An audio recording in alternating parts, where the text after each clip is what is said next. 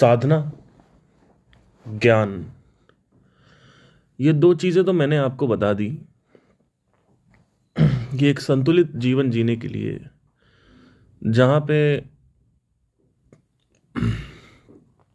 जो दुख है, वो हमारे नियंत्रण में रहे। उसके लिए साधना और ज्ञान। कौन सा ज्ञान? आत्मज्ञान। आत्मज्ञान में सिर्फ़ यही नहीं कि मैं कॉन्शियसनेस हूँ वो कॉन्शियसनेस सोर्स ऑफ़ क्रिएशन है। ज्ञान में, मन में चलती हुई जो गतिविधियाँ हैं, वो भी ध्यान में रख के, उनका ज्ञान भी होना ज़रूरी है कि आपका माइंड कैसे काम कर रहा है। माइंड में बुद्धि का डिपार्टमेंट कौन सा है? क्या आपको उसका प्रत्यक्ष है? मन का डिपार्टमेंट कौन सा है? क्या आपको उसका प्रत्यक्ष है? बेसिक ऑब्जर्वेशन होती रहनी चाहिए माइंड को लेके।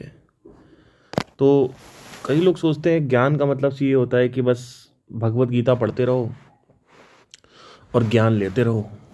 चाहे भगवत हो, चाहे कोई भी गीता हो, कोई भी वेदांत हो, अद्वैत हो, कुछ भी हो लेकिन that is not the only thing that will keep you happy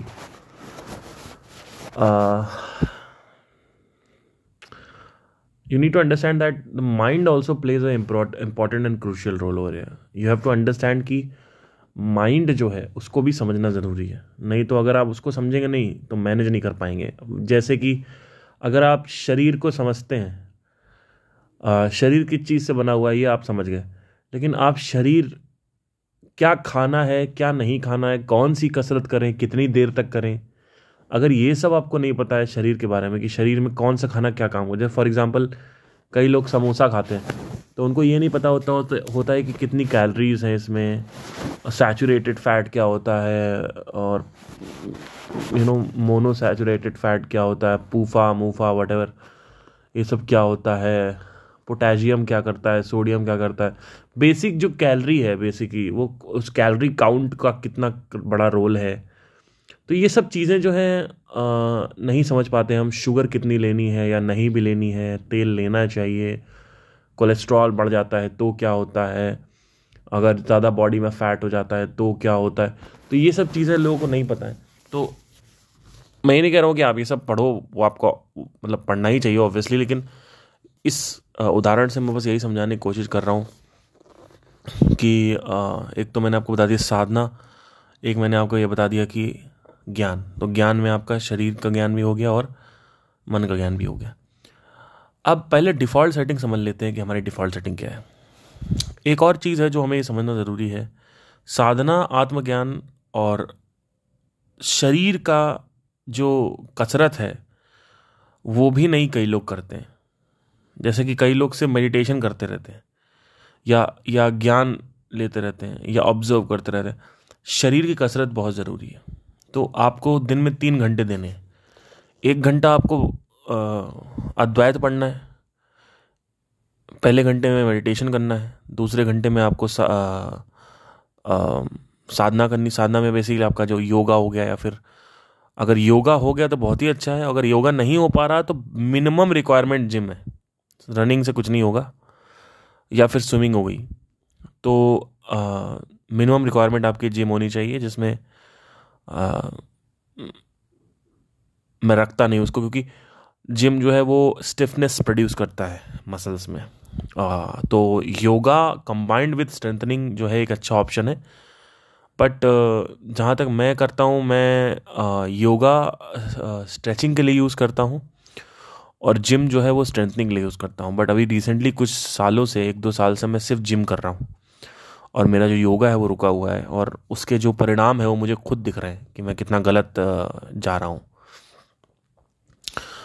अट्ठाईस उनतीस आयु के बाद आपका जो शरीर में अकड़न आना चालू हो जाती है, अच्छी खासी। मतलब वैसे तो ग्रेजुअली बीस के बाद से आने लगती है, पर सिग्निफिकेंट आपको लगने लगेगा कसरत का अट्ठाईस उनतीस तीस के बीच में। ये आपको समझना पड़ेगा। तो क्या हुआ उसको लेके मैं थोड़ा सा आगे बताऊँगा। तो कई लोग हैं जो सिर्फ़ मेडिटेशन करते हैं और अपनी पढ़ाई लिखाई कर रहे हैं और उसके बाद अपना थोड़ा बहुत कहीं से ज्ञान सुन लिया पढ़ लिया।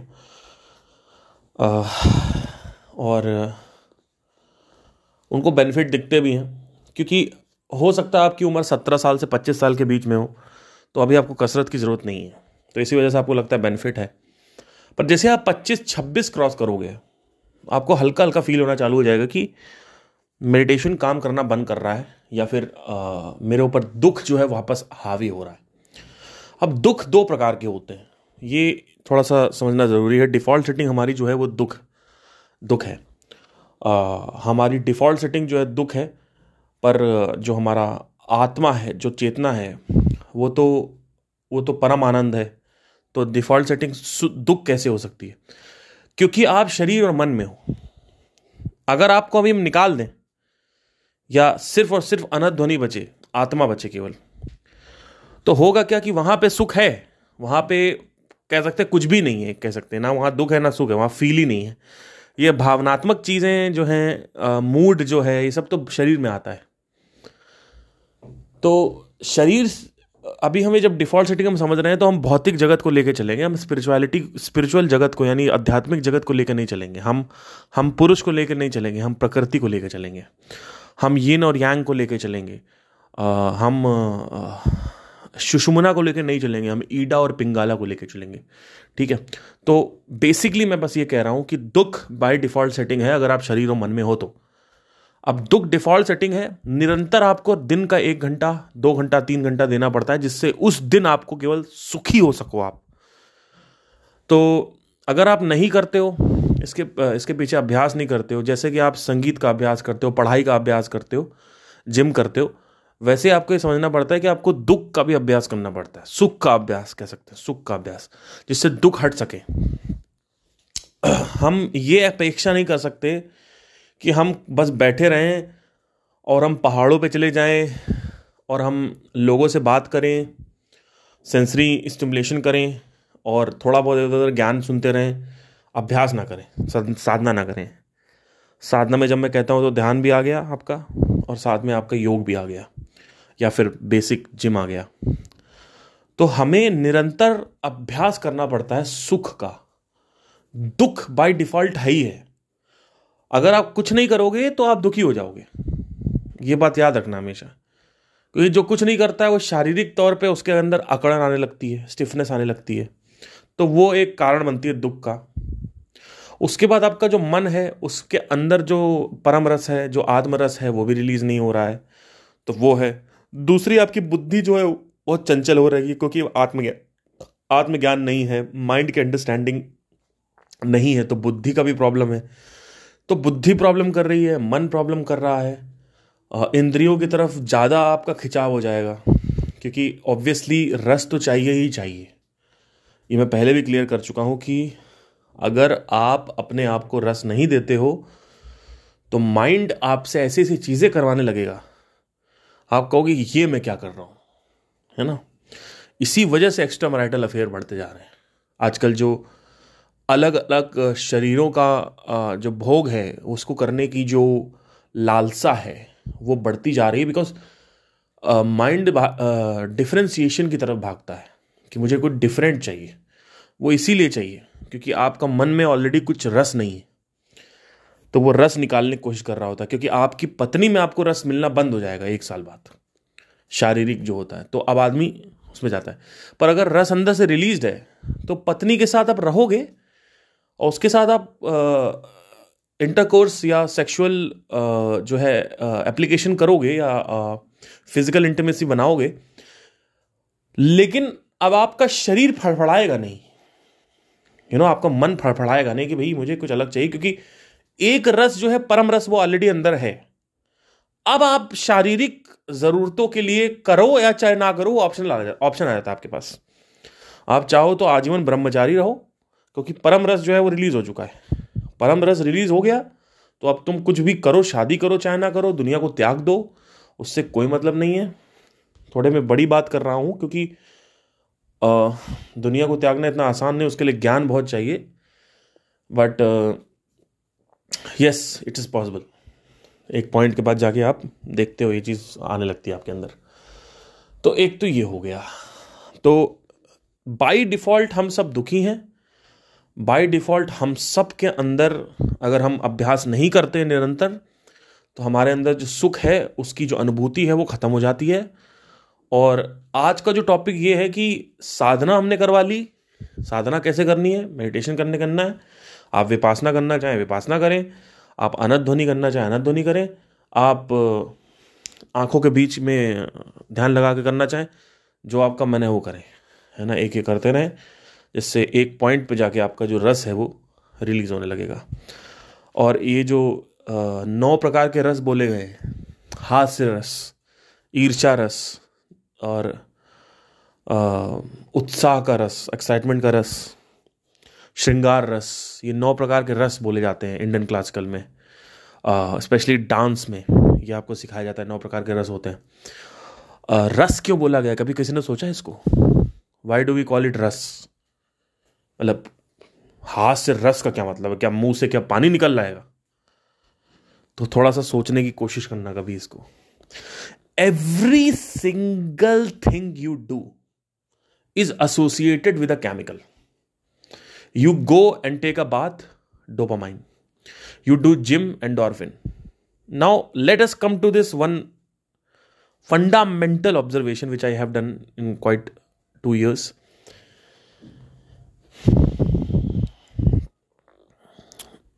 एक दिन मैं ऐसे ही बाइक चला के जा रहा था और कभी कार से भी जाता हूँ बाइक से भी जाता हूँ। मैंने एक चीज़ नोट करना चालू किया।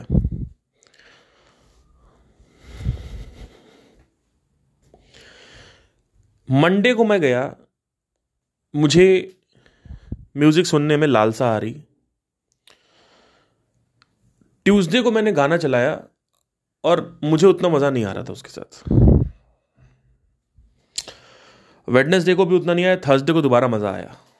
तो हफ़्ते में दो बार मैंने ऑब्ज़र्व किया कि मेरे को मज़ा आता है। कभी कभी ऐसा होता है कि इतना मज़ा आ रहा होता है, गाना सुन मज़ा आ जाएगी। लेकिन कभी कभी ऐसा होता है, गाना कितना भी अच्छा चल रहा हो, आप बैठे हो, आप नहीं सुन रहे आपको लगता है कभी फील किया आपने? इतना तो फील किया होगा सबने। चाहे कितना भी धूर्त लोमड़ी हो या बेवकूफ़ इंसान हो उसको ये तो पता ही होगा कि हाँ कभी कभी मज़ा आता है कभी नहीं आता। ये तो पता ही होगा। तो लोग ये क्यों कहते हैं music is the solution how can be the music solution same goes with your girlfriend also sometimes you start you are sitting with your boyfriend you feel like heaven sometimes most of the times you are sitting it feels like there is nothing exciting about it sometimes you feel and you look in those eyes and you feel amazing. Sometimes you feel it's okay.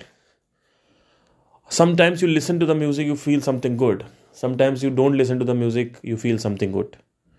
Sometimes you listen to the music you don't feel anything. Sometimes you don't you just don't do anything you don't feel anything. Sometimes you do the gym you feel good. Sometimes most of the times you do the gym it does not make you that good.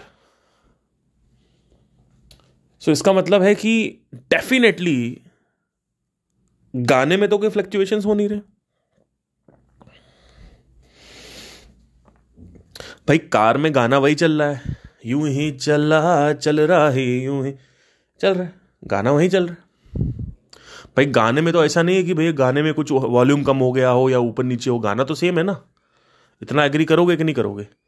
तो ये क्यों कहते हो कि मौशिकी करनी है? Music करना है। Music music is the how do how can you say this when it is not working most of the time it is not working actually क्या होता है जब बाय डिफ़ॉल्ट हमारा माइंड एक रस रिलीज़ करता है अंदर से। अगर आप मेडिटेशन नहीं भी करते, कुछ नहीं करते हो तो हफ़्ते में दो बार या दस दिन में दो बार, दो दिन ऐसे होते हैं जहाँ पे आपका वो कुछ समय के लिए रिलीज़ हो जाता है। जैसे जैसे उम्र बढ़ती जाती है, कम होता जाता है। शुरू में सत्रह से चौबीस के बीच में ज़्यादा रहता है मोस्ट ऑफ़ द टाइम लेकिन जैसे आप अट्ठाईस, उनतीस क्रॉस करते हो, आपको ये फील होने लगता है कि कुछ एम्प्टीनेस आ रही है अंदर से, कुछ है ही नहीं, सूखापन आ रहा है, अर्थहीनता दिख रही है। सत्रह से पच्चीस के बीच में सब कुछ अर्थ में दिख रहा था, सब कुछ मीनिंगफुल लग रहा था, अर्थकाई लग रहा था, लेकिन सत्रह से चौबीस के बाद अर्थहीनता बढ़ती जाती है, संसार का अर्थ नहीं दिखता मीनिंगलेस लाइफ लगने लगती है। उसका सबसे बड़ा रीजन यह है कि आप कार में बैठे हुए हो, आपको मौशकी जिसकी अच्छी लग रही है, जिस दिन आपको म्यूज़िक अच्छा लग रहा है, उस दिन रस है, जिस दिन म्यूज़िक नहीं अच्छा लग रहा है उस दिन रस नहीं है। तो अल्टीमेटली अगर रस है तो सब संसार अच्छा लगता है। और रस नहीं है तो संसार अच्छा नहीं लगता। मैं उस दिन ओशो को सुन रहा था। ओशो ने कहा कि अगर आपके अंदर रस तो नहीं बोला, उन्होंने बोला कि अगर आप अंदर से, भीतर से खुश हैं तो आपको संसार और अच्छा उसमें लगता है।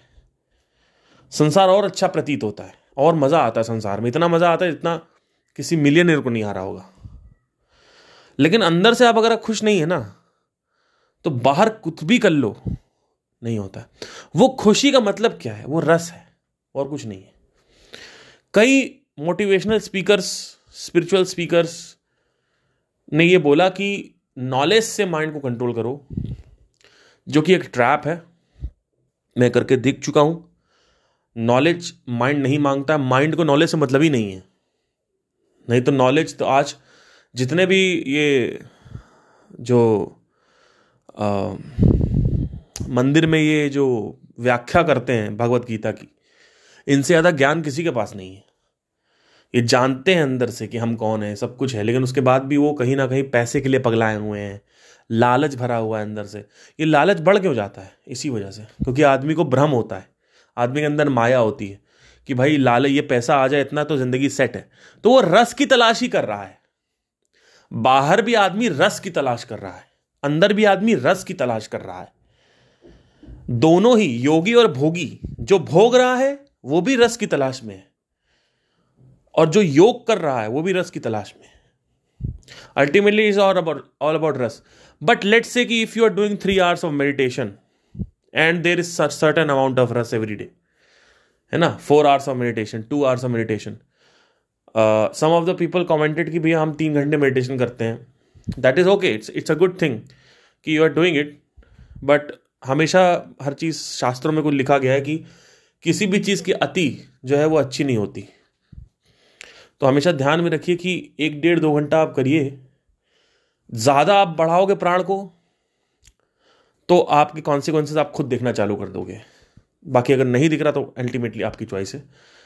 तो मैं बस ये कहना चाहता हूँ, देखिए। आपको क्या करना है कि आपने रस रिलीज़ कर लिया अंदर से मेडिटेशन करके, लेकिन फिर आप धीरे धीरे देखोगे, जब तीस क्रॉस करोगे, कि आपके हैमस्ट्रिंग्स जो हैं, यानी जो काफ मसल्स के ऊपर वाली जो मसल होती हैं, जो हैम्स होते हैं, इसको हैम्स बोलते हैं, वो टाइट होने लगेंगे। और वो जब टाइट होंगे तो लोअर बैक पेन और लोअर बैक भी टाइट होने लगेगा। सबसे पहले कूल्हा टाइट होता है आपका, कूल्हे के कूल्हे के नीचे की जो मसल है, वो टाइट होती है। उसके ऊपर, कूल्हे के ऊपर की मसल टाइट होती है तो टाइटनेस बढ़ती जाएगी। इसीलिए योगा ज़रूरी है कोई शरीर पुराना हो रहा है। सत्रह से चौबीस की रेंज में कोई दिक्कत नहीं है। सत्रह से चौबीस वाले मतलब उनके लिए ज़िंदगी ऐसी है कि ये वही बात हो गई, कुत्ते को हड्डी खिलाना। तो आपको हड्डी खिला दी अब हड्डी ले लेगा आपसे कुत्ता। जीवन आपसे हड्डी ले लेगा। तो सत्रह से चौबीस में बड़ी हड्डी खिलाई आपको, जीवन में बड़ा मज़ा आया। पच्चीस के बाद आपको पता चलेगा। धीरे धीरे तीस तक आ, तीस तक तो भैया वाट लगनी तय। तीस तक जो है, अगर आप रोज रियाज कर रहे हो, रोज अभ्यास कर रहे हो अगर आप योगा कर रहे हो, जिम कर रहे हो, जो भी कर रहे हो, साधना कर रहे हो और ज्ञान ले रहे हो, तीन चीज़ें कर रहे हो तो ठीक है, नहीं तो गए, भैया। शापित उम्र जो है वो तीस के बाद चालू होती है, शापित। क्योंकि अब क्या होता है कि शरीर हल्का पुराना हो जाता है हल्का पुराना हो जाता है, शरीर में अकड़न आना चालू हो जाती है। और अब आपकी जो प्रवृत्तियाँ हैं, जैसे अकड़न आई जो भी हैबिट्स अभी तक बन रखी हैं, वो हैबिट्स जो है, वो स्टेबल हो जाती है। और उसके बाद, तीस के बाद हैबिट नई हैबिट डालना मुश्किल हो जाता है। इसीलिए कहते हैं, तीस के पहले जो हैबिट डालने, डाल लो। तीस के बाद हैबिट मत डालना कभी। तीस के बाद हैबिट जो है पड़ेगी नहीं। और अगर पड़ेगी तो उसी के पड़ेगी जो पुराने ज़माने से, यानी बहुत सालों से मेडिटेशन करता आ रहा है। जैसे मुझे भी अगर नई कोई हैबिट फॉर्म करनी है तो मुझे भी आज बहुत दिक्कत होती है।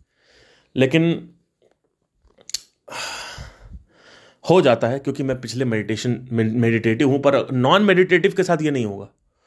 It's next to impossible to make a habit after thirty ये स्टीव जॉब्स ने भी कहा था, कहीं पढ़ के। तो ये आप समझ लीजिए। तो अब क्या होगा कि एक तो आपका हो गया साधना, एक आपका हो गया आपका ज्ञान, जो हमने बात करी। लेकिन तीसरी चीज़ आप मिस कर रहे हैं, वो है शरीर को सेहतमंद रखना और स्वस्थ रखना और शरीर को लचीला रखना।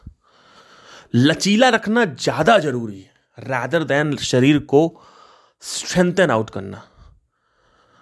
आप मसल मास बढ़ा रहे हो which is leading to stiffness and the stiffness is not required after thirty you will feel you want more and more of stiff लचीलापन। क्योंकि फ्लेक्सिबिलिटी मेडिटेशन का पॉइजन है। Non flexibility sorry so flexible शरीर होना ज़रूरी है।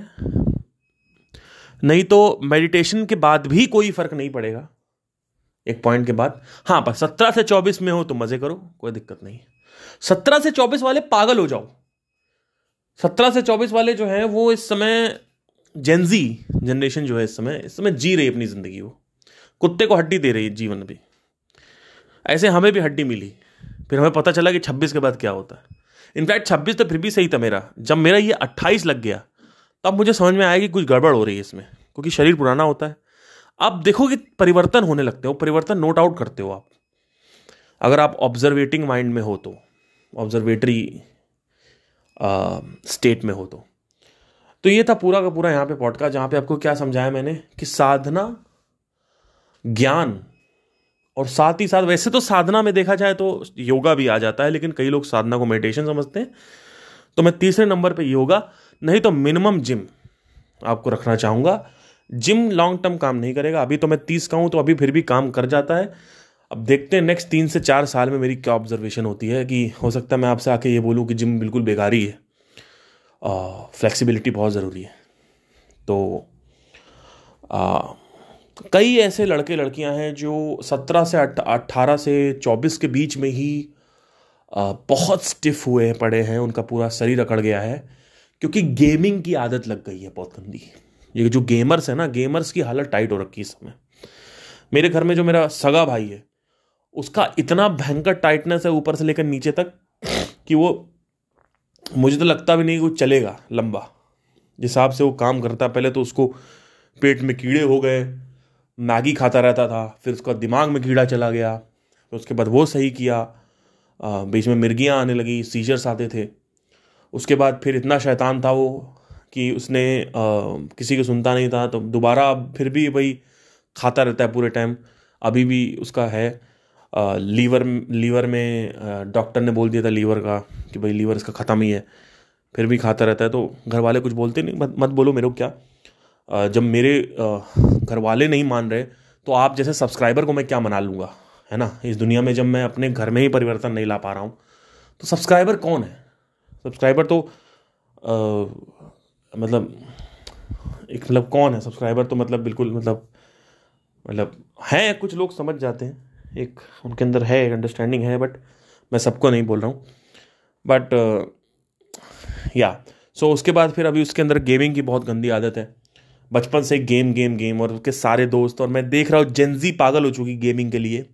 हमारे time में तो हम डोरेमोन देखते थे ये पबजी में बैठे रहते हैं। तो हमारे टाइम में बहुत अच्छा था कि हमारे टाइम में इंस्टाग्राम और रील्स नहीं आए। आ, अभी आ रहे हैं मैं मानता हूँ अभी भी एक एडिक्शन है जेन वाई को। आ, लेकिन जेंजी जो जनरेशन है आ, वो उसने सिंचैन नहीं देखा। उसने वो बाहर नहीं घूमी। वो अपना गेम में व्यस्त रहते पी एस फोर लगवा रखा है पी एस फाइव लगवा रखा अपना खेल रहे हैं, कोई दिक्कत नहीं। मरो, कोई दिक्कत नहीं। ये संसार मरने के लिए पैदा हुआ है। ये जो संसार है, ये इस संसार की इतनी बुरी दुर्दशा क्यों हो रही? क्योंकि डिफ़ॉल्ट सेटिंग जो है, वो डिस्ट्रक्शन है।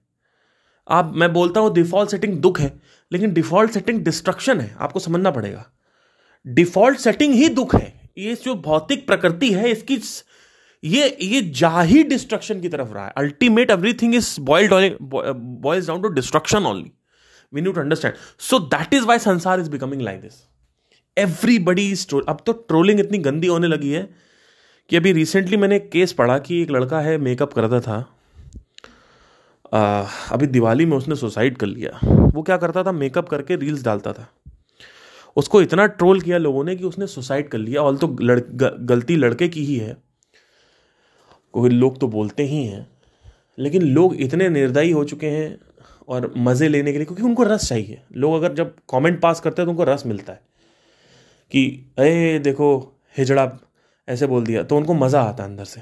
और चार पाँच लोग और रिप्लाई में हाँ हाँ बोलने लगते तो और मज़ा आता तो ये इंस्टाग्राम की जो दुनिया है, जिस हिसाब से मैं देख रहा हूँ, पिछले एक साल पहले जो ये माइंड स्टेट थी लोगों की इंस्टाग्राम पे, यानी 2022 में, अक्टूबर में। और 2023 अक्टूबर में एक पैटर्न मैंने नोट किया है कि निर्दयता, यानी सेडिस सेडिज्म या सेडिस्टिक नेचर यानी निर्दयता जो है, दयाहीनता ये बढ़ती जा रही है और वो बढ़ेगी। मैंने आपसे पहले ही बोला था डिस्ट्रक्शन वाले पॉडकास्ट में कि दया खत्म हो जाएगी क्योंकि नेचर बैलेंस आउट कर रहा है। नेचर में हर चीज़ संतुलित होनी चाहिए, लेकिन बहुत सारे ऐसे लोग हैं जो अच्छे लोग हैं। नाइन्टी नाइन्टी परसेंट लोग अच्छे हैं, टेन परसेंट लोग खराब हैं। नेचर बैलेंस आउट कर रहा है, फिफ्टी परसेंट लोग अच्छे होने चाहिए, फिर भी फिफ्टी खराब होने चाहिए। और नेचर बैलेंस, यही हो रहा है, वॉर भी इसी वजह से हो रहा है और लोग मर रहे हैं, हाथ पैर कट रहा है इसराइल में। पैलेस्टाइन में देखा है मैंने, वीडियो देखे। तो इसी वजह से हो रहा है, वो जाना ही वहीं पे है, उसको छोड़ दो। आपको ऐसा करना है कि आप समझ लो कि हम और आप विलन बनने के लिए ही पैदा हुए हैं। और आखिरी जो अल्टीमेट इस जो पिक्चर है जीवन की जो पिक्चर इसमें विलन जीतता है। ये बाय डिफ़ॉल्ट आप देखो तो अंधकार ही था, फिर प्रकाश पैदा हुआ, फिर जब ये प्रकाश खत्म हो जाएगा सूर्य का तो अंधकार बचेगा। तो अंधकार ही है, इसीलिए तंत्र को ऊपर रखा गया है। इसीलिए काली को पूजा जाता है। आ, काल भैरव काली जो अल्टीमेट रियलिटी है इसको बोला जाता है। वही है एक्चुअली देखा जाए तो। इसीलिए शिवलिंग काला होता है। शिवलिंग काला क्योंकि वो डिनोट कर रहा है काला काला। आप देखो हर जगह काला काला दिखेगा आपको। जहाँ भी आप देखोगे काला काला दिखेगा। भगवान आपको काले काले दिखेंगे हर जगह। वो काल को डिनोट करता है क्योंकि काल ही बसता है काला ही बसता है प्रकाश नहीं है इस दुनिया में। प्रकाश जो है वो थोड़े टाइम के लिए आता है और फिर आखिरी में डार्कनेस अल्टीमेट डार्कनेस होती है। इसका मतलब आप बाय डिफ़ॉल्ट डार्क हो। इसका मतलब जो बना रहा है वो डार्क नहीं है, लेकिन जो बन गया है वो डार्क है। जो क्रिएटर है, वो ना डार्क है, ना वो लाइट है। इनफैक्ट आप ये भी कह सकते हो कि वो लाइट है। उसके अंदर परम आनंद है, परम खुशी है, क्योंकि उससे जुड़ते हैं तो अच्छा लगता है। लेकिन जो, ये जो शरीर, मन है, चित्त है, अहंकार है, ये इंद्रियाँ है, ये सब बाय डिफ़ॉल्ट ये जो प्लैनेट्स हैं, ये जो यूनिवर्स है, ये जो सोलर सिस्टम्स हैं, ये सारे भौतिक की प्रकृति है, ये सब भौतिक जगत है मटेरियल वर्ल्ड है। ये निकला साउंड ऑफ़ साइलेंस है, ये निकला है ना ध्वनि से, लेकिन है तो ये इसका जो नेचर जो इसमें, जब तक इसमें जुड़े रहोगे, जब तक रहोगे शरीर में, तब तक तुम सिर्फ़ विलन हो और कोई नहीं हो। तुम्हारे अंदर सिर्फ़ और सिर्फ़ डार्कनेस है। एक्चुअली बस्ती सिर्फ़ डार्कनेस ही है।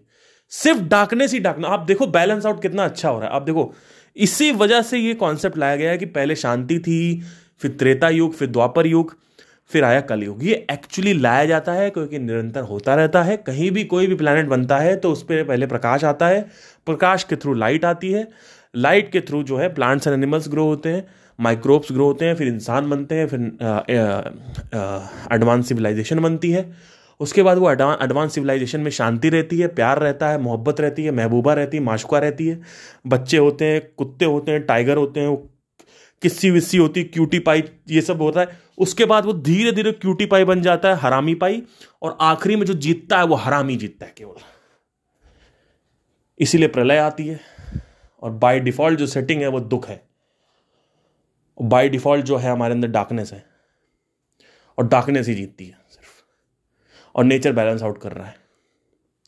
ये जो पूरा पूरा जो प्रतिक्रिया है एवोल्यूशन की, ये सिर्फ़ बैलेंस आउट करना है। नेचर को पता है कि नाइन्टी परसेंट लोग इस समय अच्छे हैं और उसको संतुलन चाहिए, वो अपनी कंडीशनिंग अपनी टेंडेंसीज के हिसाब से चल रहा है। पचास परसेंट अच्छे लोग जैसे ही होंगे और पचास परसेंट बुरे लोग जैसे ही होंगे, वो बाकी के पचास परसेंट पर हावी हो जाएँगे। क्यों? क्योंकि एक नेगेटिव सौ पॉजिटिव पर भारी पड़ता है। पूरी ज़िंदगी आपको निकल जाती है अपनी छवि बनाने के लिए लेकिन सिर्फ़ और सिर्फ़ उस छवि को गंवाने के लिए, उस इमेज को गंवाने के लिए, उस पद को गंवाने के लिए, उस प्रतिष्ठा, सम्मान को गंवाने के लिए सिर्फ़ और सिर्फ़ एक क्षण काफ़ी रहता है। एक क्षण में आपकी पूरी की पूरी लाइफ की रेपुटेशन खत्म हो जाएगी। अभी अगर मैं किसी का बलात्कार कर दूँ तो आप मेरे को तुरंत ब्लॉक कर दोगे, मेरे तरफ़ पत्थर मारने लगोगे। आप समझने की कोशिश करो, या कहीं कुछ इमेज निकल जाए, कुछ कुछ कहीं ना कहीं कुछ उल्टा सीधा हो जाए अगर कहीं पे या उल्टा सीधा आपको लगे कि हु करा भी ना हो मैंने, लगे आपको इमेज खराब हो जाएगी। इसलिए ट्रस्ट गंवाने में टाइम नहीं लगता। और एक नेगेटिव भारी हो तो पचास परसेंट नेगेटिव होते ही, बाकी पचास परसेंट की, क्योंकि वो पचास परसेंट नहीं है फिर वो। मान लो अगर हज़ार करोड़ की जनसंख्या है तो पाँच सौ करोड़ हरामी लोग हो गए, पाँच सौ करोड़ कमीने लोग हो गए। वो पाँच सौ करोड़ नहीं है, वो पचास हज़ार करोड़ के बराबर है, या पाँच हज़ार करोड़ के बराबर है। और पाँच सौ करोड़ बच नहीं पाएँगे। तो इसी वजह से अभी नाइन्टी परसेंट पॉजिटिविटी है इस दुनिया में। आप कहीं भी जाओ, हर जगह पीसफुल है, स्विट्जरलैंड जाओ, वहाँ पे नदी बह रही है। चिड़िया चहचा रही, ची ची, पपीहा बोल रहा है, पी पी, है ना? गाना था तो एनीवे तो मोर बोल रहे हैं, है ना? कोयल बोल रही है, ये सब प्रकाश के पार्ट है। ये सब प्रकाश है। आखिरी में राक्षस योनि की ही जो जीत होती है। आखिरी में वही एक्चुअली राक्षस ही था पहले से। वो तो आ गए हम लोग बीच में। और उसके बाद जीतेगा वही।